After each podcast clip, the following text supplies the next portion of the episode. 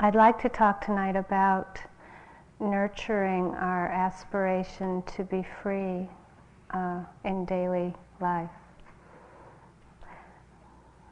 One of the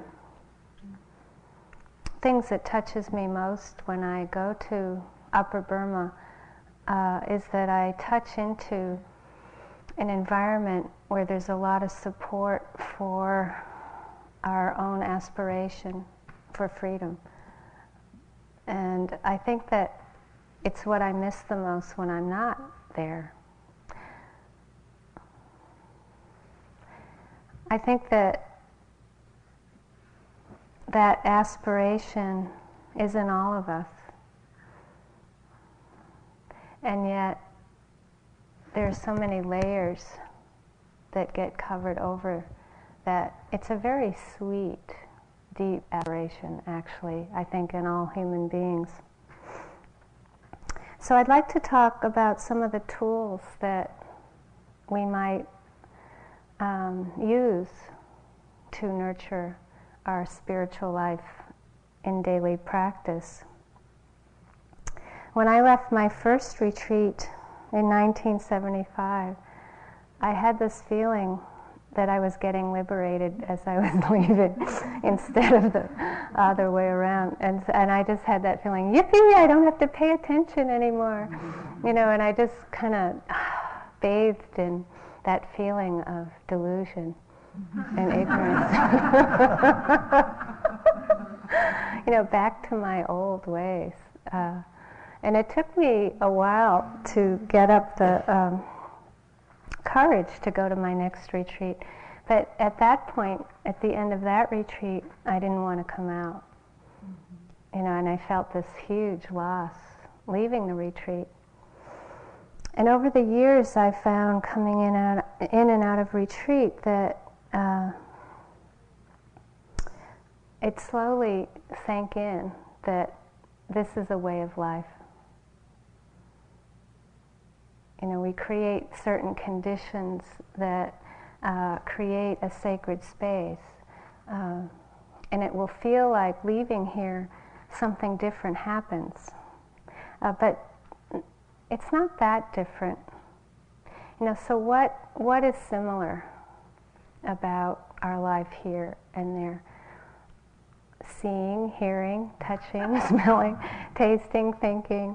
You know, the same things are happening at the sense doors, but what's different is that we're not as protected. You know, we're not as supported. It's a very refined atmosphere here in comparison to most of our lives. The bottom line is that we really need to remember our intention to understand rather than to judge experience. And retreat is like an incubator for that. You know, it's like a purification of our motivation, a purification of intention. And when we're not as protected, that's what gets covered over, and we forget. So what's different about our lives is that there's a kind of daily bombardment of stimulation. And if we don't watch out, our spiritual life, our spiritual aspiration goes to the bottom of the list. And then it disappears from the list. I'm a great list maker, so if you don't make lists, this might not make sense. But you know, you have all these things that you have to do. And they become so compelling that after a while, one forgets that there could be something else. Of course, the four of us up here will highly recommend trying to find time each day to be quiet. You know, at the least to call it quiet time. And that might mean, you know, if you have some semblance of discipline, to sit every day. You know, of course we would recommend that. You know, and some people it might be 20 minutes, some people it might be half an hour. We would recommend at least 45. Sitting groups, finding a group to sit with once in a while, if not once a week. Coming on retreats, finding ways to renew ourselves. I find that going for a walk by myself quietly is very different than going for a walk with somebody and talking the whole time. So there's so many ways that we can look at our life and see if we can eke out daily some kind of quiet. I know at times that it's when I go to lay down late at night to go to sleep, that's the quiet time. But I try to make use of that. Even if it's just a few minutes before I conk out, that I use that as a practice time. In terms of quiet, recently Sayadaw U Pandita, one of our teachers from Burma, was teaching in Hawaii, and we were driving him somewhere, and he's very observant. I was noticing things. He was in the front seat with Steve, and his eyes lit up, and he said, "Americans like the color green. They don't like the color red." We were at a traffic light.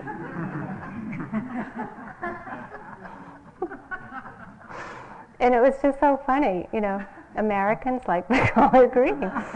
And when you think about it, we do. We really don't like the color red in terms of having to stop, to slow down.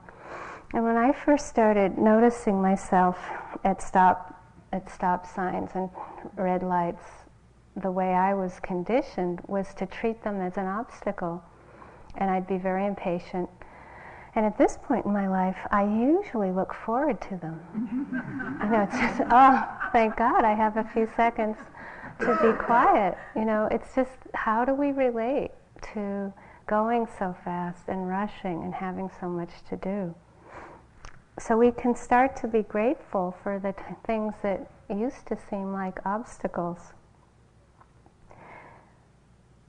Mother Teresa says something quite beautiful about quiet. An interviewer asked her once what she says when she prays to God. And she said, "I don't say anything, I just listen." And so the interviewer said, "Well, what does God say to you when you pray to him?" And she said, "He doesn't say anything, he just listens."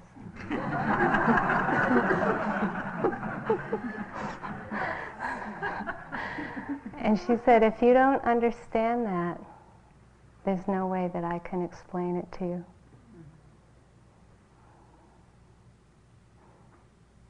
That's quiet. There's no attachment to result there yet.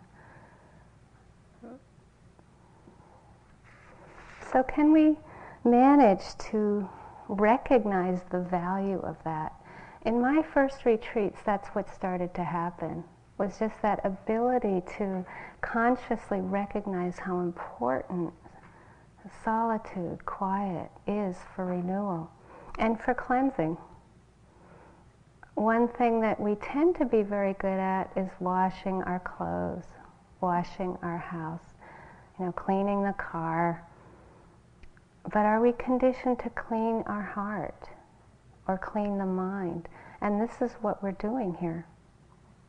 The reason why the first few days of a retreat is often difficult is because we've accumulated so much stuff, and we haven't cleaned it out. And when you think about how much we do, I just like these kind of graphic examples because I think they get the point across. If you didn't clean the bathroom sink, after a week, 2 weeks, 3 weeks, 4 weeks, what happens? Ugh! It's just disgusting, yeah? Well, that's how we are. You know, that's how our minds are. That's how our hearts are. And often the only way we get any feedback on that is to come on a retreat and actually experience what it feels like at the end. We don't usually remember the beginning, or we wouldn't come back. You know, all that cleaning out is painful, but it feels so good to be cleaned out. Daily practice is that cleansing. And sometimes it takes us time to get it. You know, it's a visceral feeling.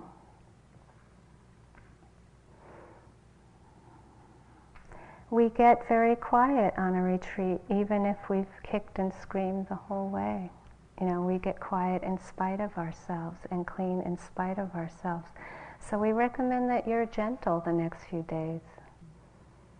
You know, not everybody out there is wishing each other well. You know, in this way, it's like when you go back, you'll just start to see it's not as refined.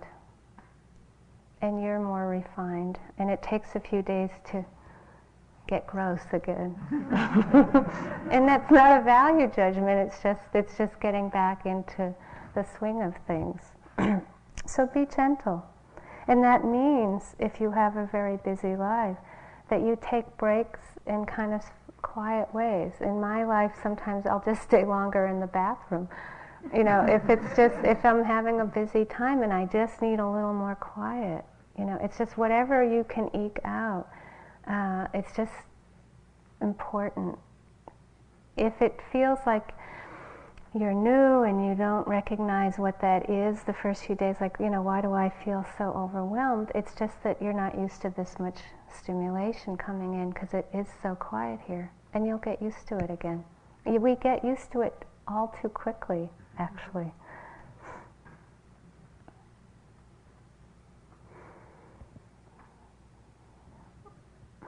There are many practices, spiritual practices. Right speech. You know, many, many hours of talks could be given on a creativity around watching our speech. And you had some, you know, experience with that today, and just how it feels when we stop again, and just the energy in the body, and the quality of our listening when we've had some quiet time. The way that Stephen and I first started teaching young adult retreats, it's set up so that they do some hours of silence, and then they have a discussion group that they stay in the whole time of the retreat, and they have it several times a day after a chunk of quiet time. And they learn very quickly the relationship between the quiet, the inner quiet, and intimacy. You know, the intimacy that we really want and yearn for. And I feel like it's our greatest gift to these young adults, is them understanding that so young, you know, that they start to value that kind of closeness. It's wonderful to see them get it so quickly.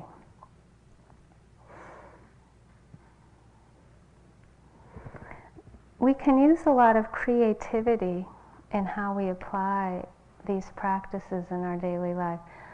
And this again could take a lot of long hours of explaining, but for example, once you know the mindfulness practice, once you know the loving kindness, compassion, empathetic joy, equanimity practice, as you can see, there could be a lot of choice.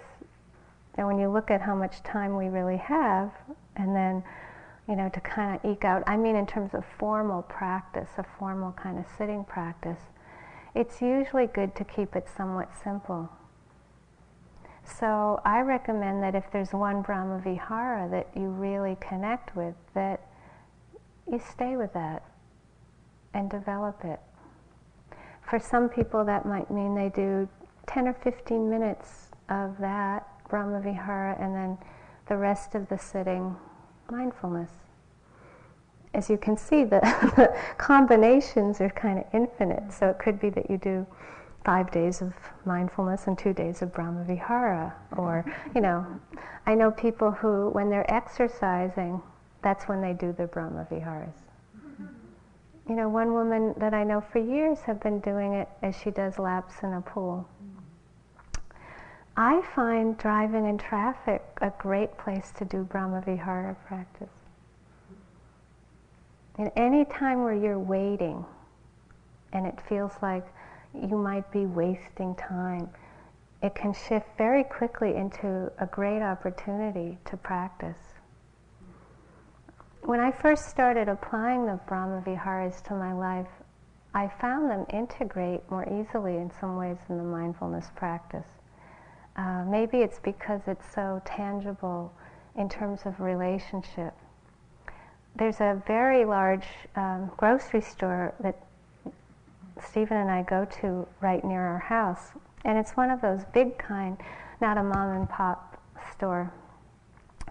And those kind of large stores like a Costco, or even, you know, the big pharmacies that are coming in, can seem kind of alienating if you're used to a more intimate store. And this whole complex of a big grocery store, pharmacy, etc., I call Mecca. You know, it has a bank, it has the food, and I call it Mecca because I pay my respects there every day. And I try to have that relationship that, you know, I'm going to the temple. And I used to feel kind of alienated because no one would recognize me, and I'd, you know, be traveling a lot, coming in and out. And I started doing Brahma Vihara practice with the people in the store. You just can't believe the difference. It's like I go in and somebody who might have once kind of been grumpy when I was going through the line, and I take them as a difficult person, I look forward to seeing them. And they have no idea. You know, it's kind of fun. If you do this with someone or other, it grows over the years. So there are a number of people in the different places I go that I've done the practices with, and they feel like family. And there is sometimes a shift in your relationship with people. They notice that you feel really happy to see them. It's interesting. This can be done with neighbors. This can be done at work. And these are very powerful. It's like medicine, very powerful.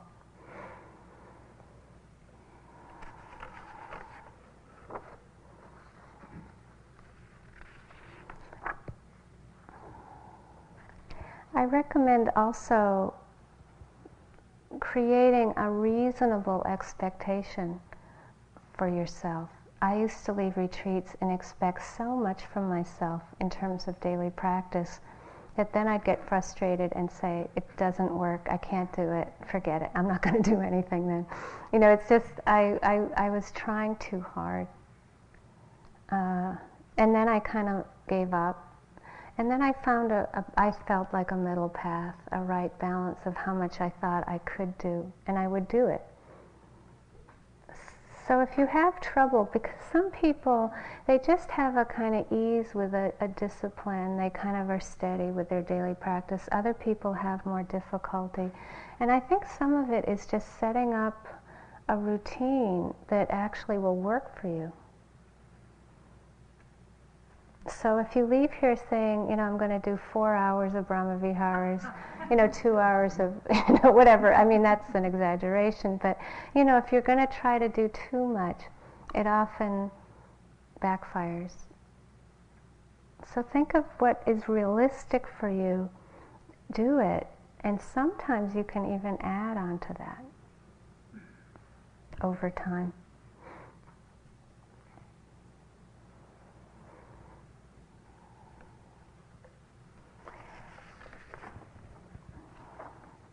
This wasn't a mindfulness retreat, but one of the things to remember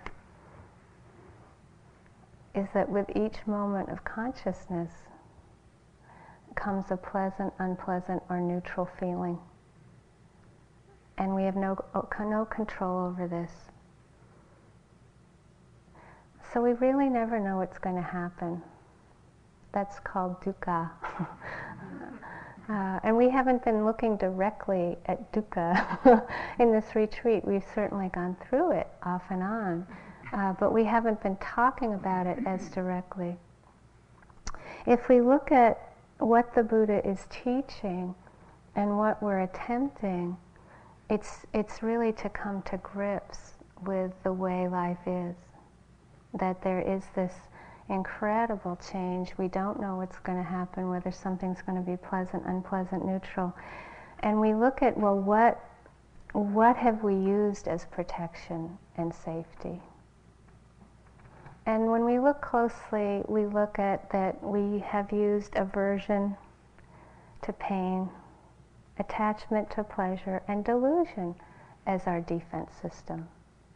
That's the human journey, is that we learn that conditioning, we come in with some of that conditioning. And then the spiritual journey is one of waking up and seeing that we don't really need to use that, and that in fact it's very painful. It's a misperception. It creates a duality and a misperception of a separate self. So what we replace that defense of aversion, attachment, and delusion with is mindfulness, metta, compassion, mudita, empathetic joy, equanimity. And that slowly happens. If you have an aspiration to be free, and you have the sense that you can do the best you can at this, and just keep doing the best you can at this, it happens. It might not happen in the speed you want. You know, if you have some patience, it's inevitable that the freedom will develop.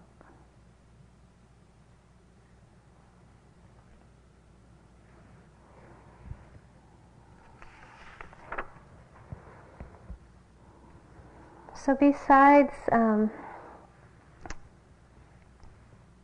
wishing each other well, caring about pain, appreciating joy, and having a deep balance of mind, unconditional acceptance, mindfulness. There are so many practices, spiritual practices and tools, that it can seem vast. So I really don't want to give you a sense of overwhelm, but I just wanted to give you a sense of more of a recognition of actually how much spiritual practice you do. Because we do a lot, and we often don't recognize it or value it. So, for example, gratitude is a practice, forgiveness is a practice, morality is a practice, generosity is a practice. There's, you know, determination is a practice. There are many, many spiritual qualities that we can develop, and some of them we come into a lifetime with. Where we tend to be strong, it's we came in with it. And you can see this in people. You know what your strengths and weaknesses are, and you can see them in other people. So instead of focusing on where you haven't developed, I would really recommend appreciating, you know, even assessing where you're strong spiritually, and appreciate it, and start to work on maybe where it's difficult. So some people might have really good concentration, but might be really stingy. You know, that's just them, and they need to be able to appreciate that they're really strong at something, and also need to work a little bit on letting go.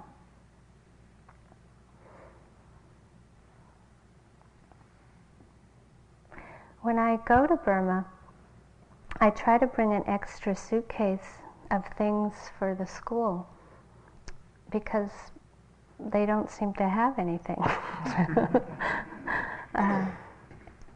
And sometimes you can find things like in Rangoon or Mandalay, but the quality isn't so good. So this year, for example, for myself, I was rushing before I left, and I forgot some things. And I bought some Q-tips in Rangoon thinking that they'd be like our Q-tips. And then, you know, I unwrapped this thing that even the wrapper looked like, uh-oh, I'm in trouble, you know, that it didn't seem sanitary. And then I felt like I was getting splinters from even holding it. And then the cotton, the little teeny tiny bit of cotton fell off. So it was really like, if I dared use it as a toothpick. You know, so I like to try to bring some things in for the school. So I've come 3 years, and people have brought, people who come to the retreat have brought things for the school, like puzzles for the kids, or a globe, or, you know, crayons, watercolors. So we built the school this year, and there was a ceremony, and Sayadaw U Pandita had me come into this classroom at the end of the ceremony, and I was just stunned. I think I still don't quite get, you know, what this was. But they had all the things out on these desks that we'd ever given them out. And it was all in really good condition. So I looked really closely to see if the children had used the puzzles, and they had. But it was just so well taken care of. And everything was just in just about perfect condition, and I was just in shock for like 5 or 10 minutes, and realized that what they had was all they had was what we had given them, and it was so precious to them, you know, that they were displaying it. It was deep, you know. It just felt kind of overwhelming to me in a way. The Buddha taught. That if you knew what I knew, you wouldn't let one meal go by without sharing it. And that's so profound.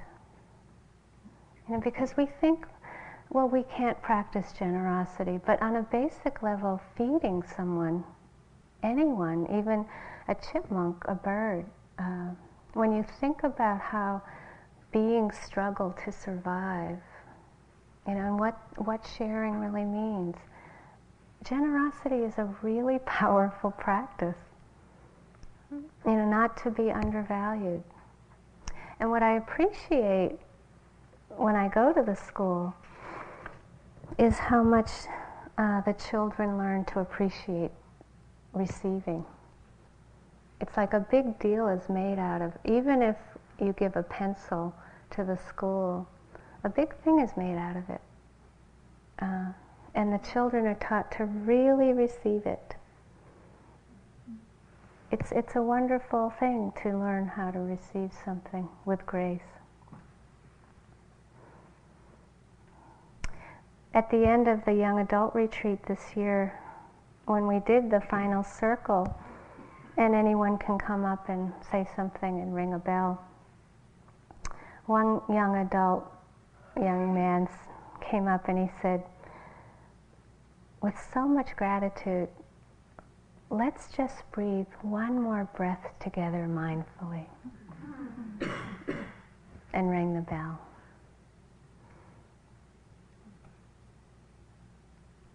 You know, what we're learning to do is to receive a breath in the practice, you know, to receive our life. Generosity and receiving are so interconnected. Stephen and I have been in a process of buying some land on the Big Island of Hawaii for a retreat center.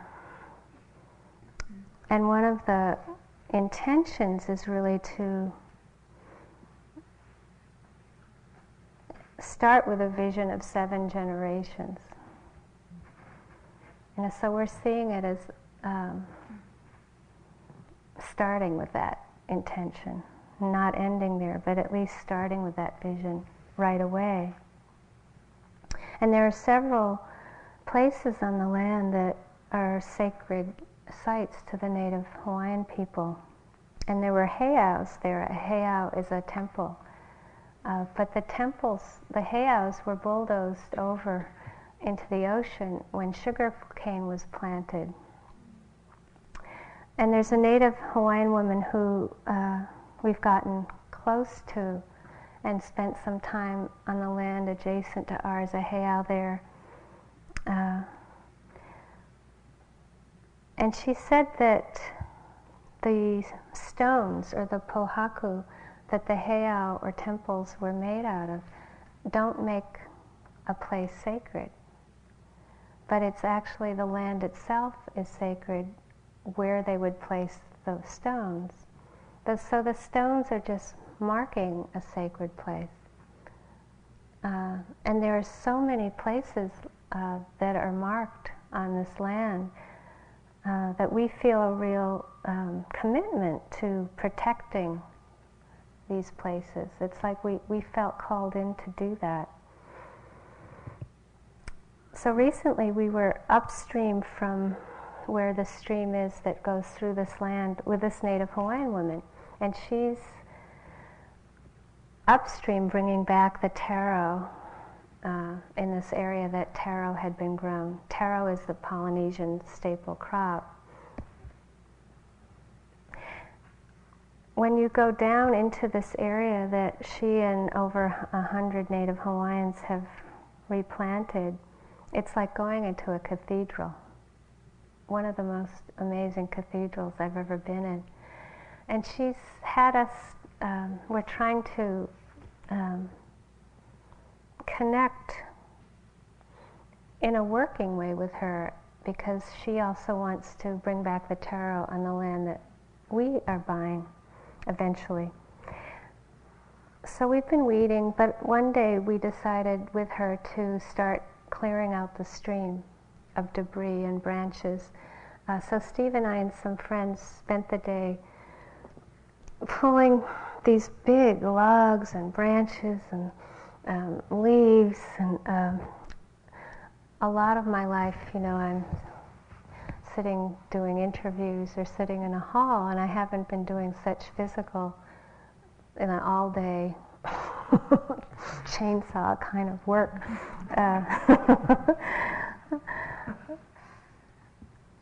And I'd never really spent time cleaning out a stream like that.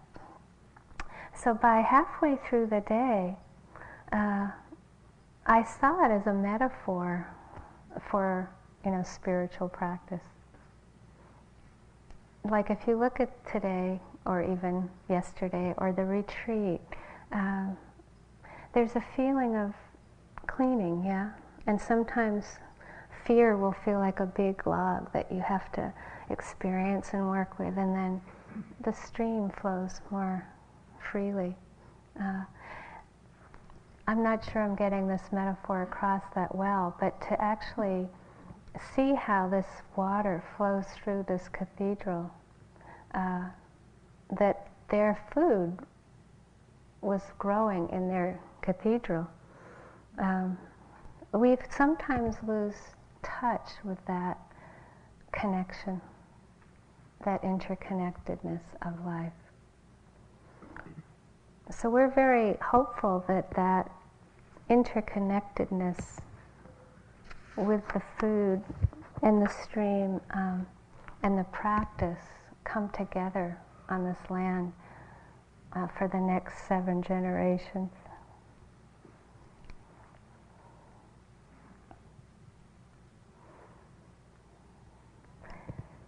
A practice we didn't go into, but is another huge practice, is forgiveness.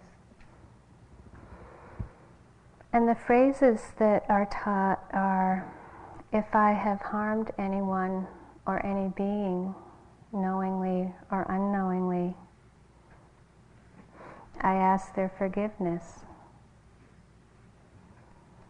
If anyone or any being has harmed me, knowingly or unknowingly, I forgive them. If I have harmed myself, knowingly or unknowingly, I forgive myself. And for some people, this really helps soften their practice at the beginning of a retreat, beginning of the metta sittings. So if you find a connection with this practice and the forgiveness, we recommend doing it. Some people find that the heart just closes down at the thought of forgiveness and a lot of stuff comes up, which is why we tend to wait till the end of a retreat to bring it up sometimes. And that it seems kind of far away and too difficult. So that would be something you might wait a while for, or just do a little bit of. And for some people, they take the middle path with it. You know, it's an important practice, but maybe something they don't do every day. If we look closely at forgiveness, forgiveness doesn't mean we're condoning anything. We're not condoning harmful behavior, but we're accepting that it happened. You know, we're just accepting the fact that it happened in the truth of things. And this takes a lot of deep understanding and wisdom. And the reason I mentioned our defense system of aversion and attachment and delusion is because they are happening in the human world. And as much as we don't like it, it's happening a lot.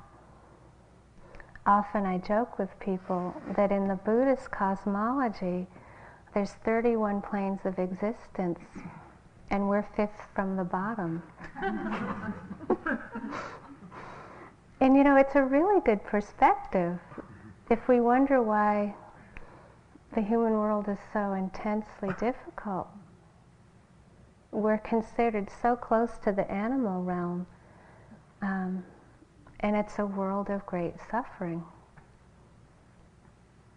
So even if you don't believe in maybe 31 realms of existence, all you have to do is just take a look and see that we might not be that highly evolved as a species, you know, and that the reason that that is because we tend to identify so much with aversion or attachment or delusion.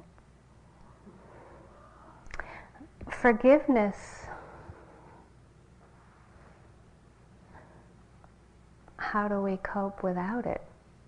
You know, it's like the more you get to know your own mind, the more forgiving you'll be. The less you understand your own mind, the more judgmental you'll be.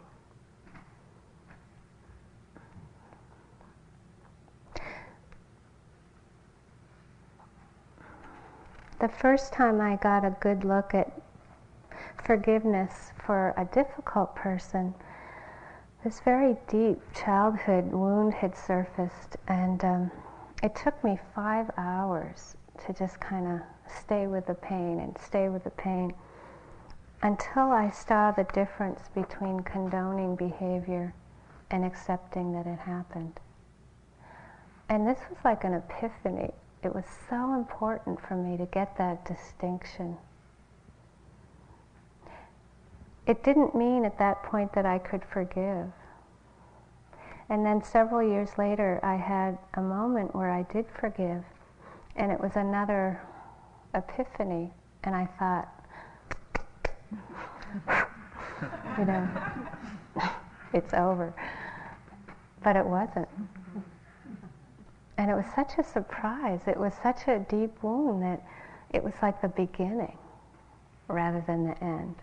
And it's kept cycling and cycling and cycling. I learned so much from this. I learned it was okay not to forgive. And I learned that deep wounds can take a lot of time to heal. And that forgiveness is a process. With easy people, with easy things, it can be fairly easy. With some difficult things, it can be really difficult. If one has patience, compassion for oneself and the other, it can happen over time. But please see it as a process with difficult situations rather than something that should happen and happen once and be finished. One of the most powerful stories I've ever heard about forgiveness was about a Native American Navajo man who had been in World War II, and he had been, his hands and feet had been nailed to a floor. I found it so amazing to hear him speak because he had forgiven this person who had nailed him to the floor. But he said that it was harder for him to forgive this man than to go through the experience of torture.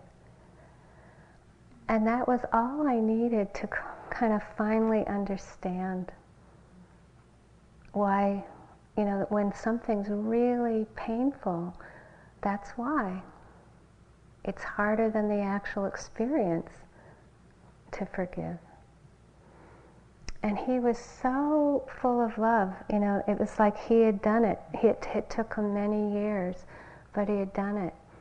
And I felt so happy for him. And he was helping so many people by having that courage and strength to do that.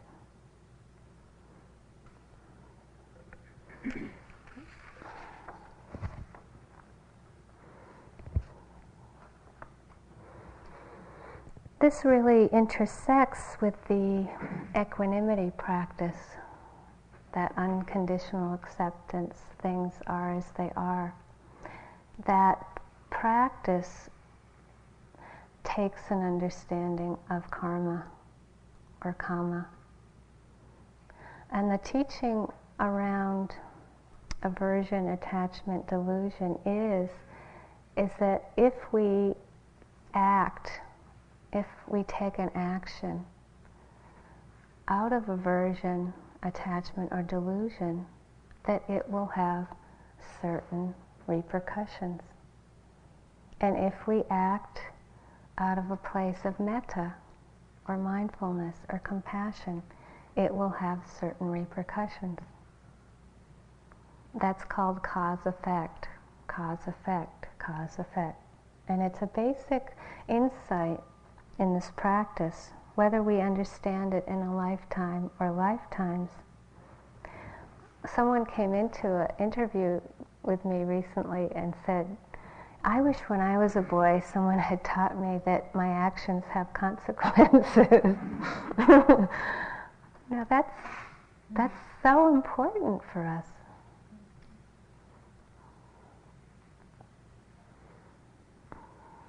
I had a kind of extremely distant relationship with my father. But I asked him in my lifetime, three times I've asked him for advice. The first time was whether to go on a blind date. And he said, you know, I don't think you're going to like it, but I did it anyway.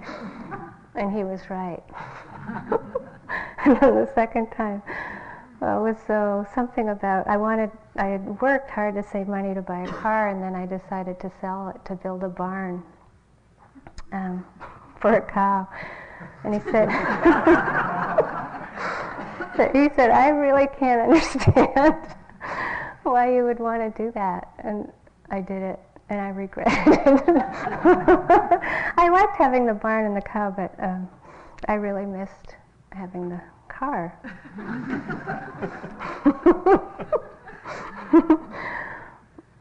Actually, an aside to that is that my father has, his idea of liberation, I think growing up, was having a car and enlightenment, so that I could sell my car for a barn was really beyond him. I'm surprised he actually gave me any more advice because I never listened to it. But the third time, I was having this very deep moral dilemma, and I felt like there were people around me who were doing something that I didn't believe in, but that I was feeling like, well, if they're doing it, I might as well. And I asked his advice, knowing that he had trouble in this area of his life as well. So I really, since I hadn't listened to him twice, I was suffering, so I did it, but I wasn't really thinking I would listen to him. So I was on the phone, and I told him what was happening, and there was this dead silence, and he said, I have absolutely no advice, but he said, whatever you do, I know you have to live with it. And it was actually the best advice I've ever been given, because it was deep. It wasn't on the surface, and I could feel the pain of his lifetime in it, the pain of so many choices that were so painful that he hadn't resolved. And it was really just this feeling of, you know, whatever you decide to do, you're really going to have to live with the consequences. And it was so deep, it pulled me out of that sense that no matter what anyone else was doing, that I had to live with what I was going to do. And there was some kind of almost, you know, that healthy fear of the consequences that I think are really important for us human beings. You know, this is part of a practice. It's the practice of non-harming. The precepts are a practice. When I'm in Burma and I teach in Burma, the Sayadaw expects me to be on 8 precepts as a teacher. It's unthinkable to him to think I wouldn't be on 8. That means not eating afternoon. You know, it's like that's just how it is there. It would be unthinkable that we wouldn't be on 5 precepts in our daily life. You know, it's just, that's how it is. Now, I'm not saying that's done in any way to be a commandment, but really that's how seriously non-harming is taken as a practice and as a discipline. And there are so many ways that we can talk about all of this. You can see I'm just kind of touching into these practices as a way to see what we're doing in a human life. And there might be somebody who really practices morality well, but maybe has a hard time with mindfulness. You see, it's like, it's not always that easy. We have some things that are easy, but some really take work and practice. That can be exciting and challenging when you realize we have this precious gift of life, and what are we doing with it? A lot of it is remembering, reminding ourselves, remembering. If I don't have time to take any formal practice in my daily life, all I try to do when I get up for just a few minutes is to get into touch with the intention not to harm. Now, if everybody did that on the planet, you know, that would be a big step. And it doesn't take any time. We often think that we don't have time for these practices, but actually I find that even if I just take a minute to do that, it actually only takes a few seconds technically to do that, but it's a touchstone during the day. You know, if I say something that I regret, it's at least, I bounce back into that intention. Oh yeah. And we do say things that we regret. If we don't feel that, we're getting numb. It's so much better to feel regret than not feel regret. It might hurt a little, but how wonderful for the heart to be alive.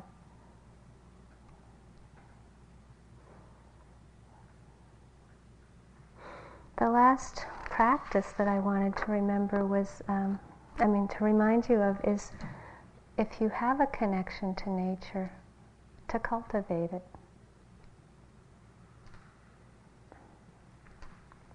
For me, it's like the air I breathe. It's such an important practice for me.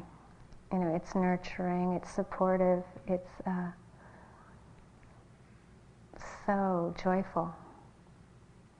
So if you feel that there's not that much joy in your life, I would guess that it's because one isn't connecting enough to the birds. I feed the birds every morning.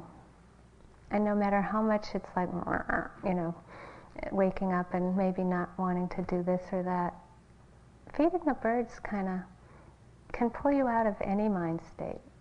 They just kind of go, you know, it's just such a different world, you know. And it's a great world. Maybe it's a cat instead of a bird, or maybe it's a dog. But just some connection with a being other than human is really powerful.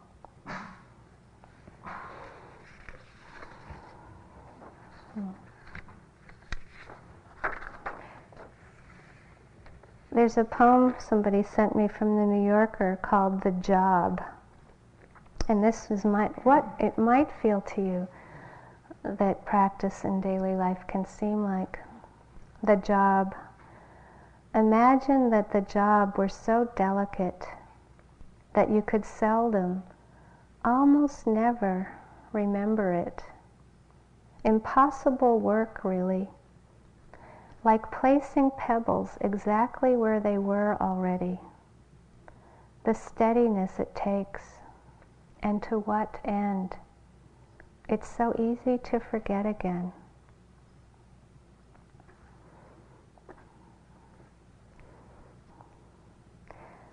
The first part of a moment of mindfulness is remembering to be here. You know, and it's just, we're either lost or we're here. Two choices. It's like in The Matrix, the red pill or the blue pill. The trouble is that we make that choice every moment, not just once. You know, in that movie it was like so critical when he took the red pill or blue pill, and it is a big decision. Usually the first few times we make that decision, it'll feel like the stakes are high and it's a big decision. But over time one feels like, oh, how important it is. Do you want to be here or not? And so you do the best you can. You can't force it, but you can set that intention. You can incline the mind and set the intention. And over the time, again, I can guarantee that it builds and it grows from that nurturing of that intention.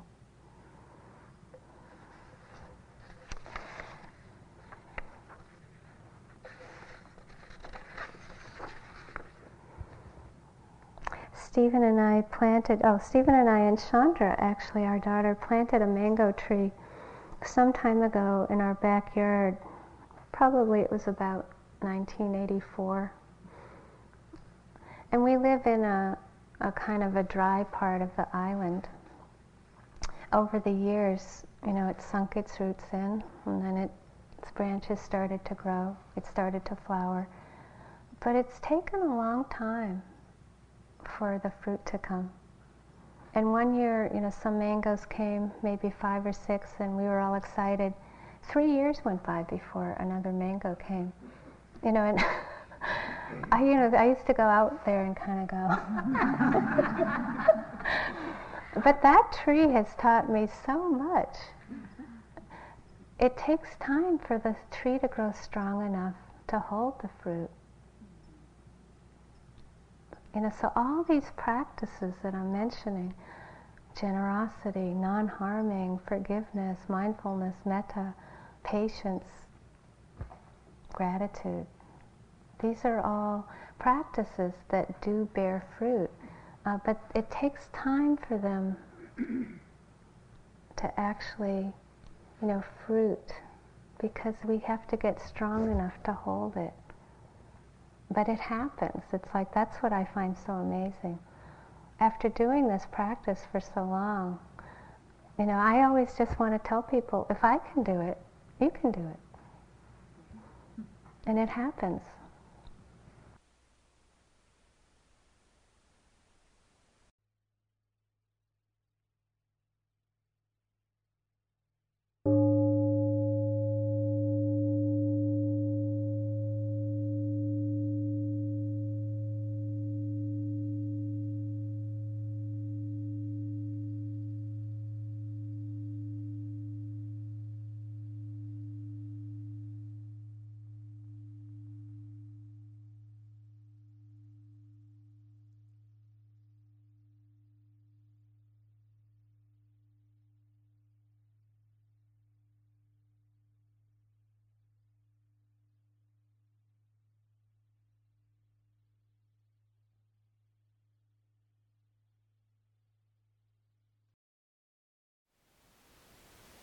Thank you for listening. To learn how you can support the teachers and Dharma Seed, please visit dharmaseed.org/donate.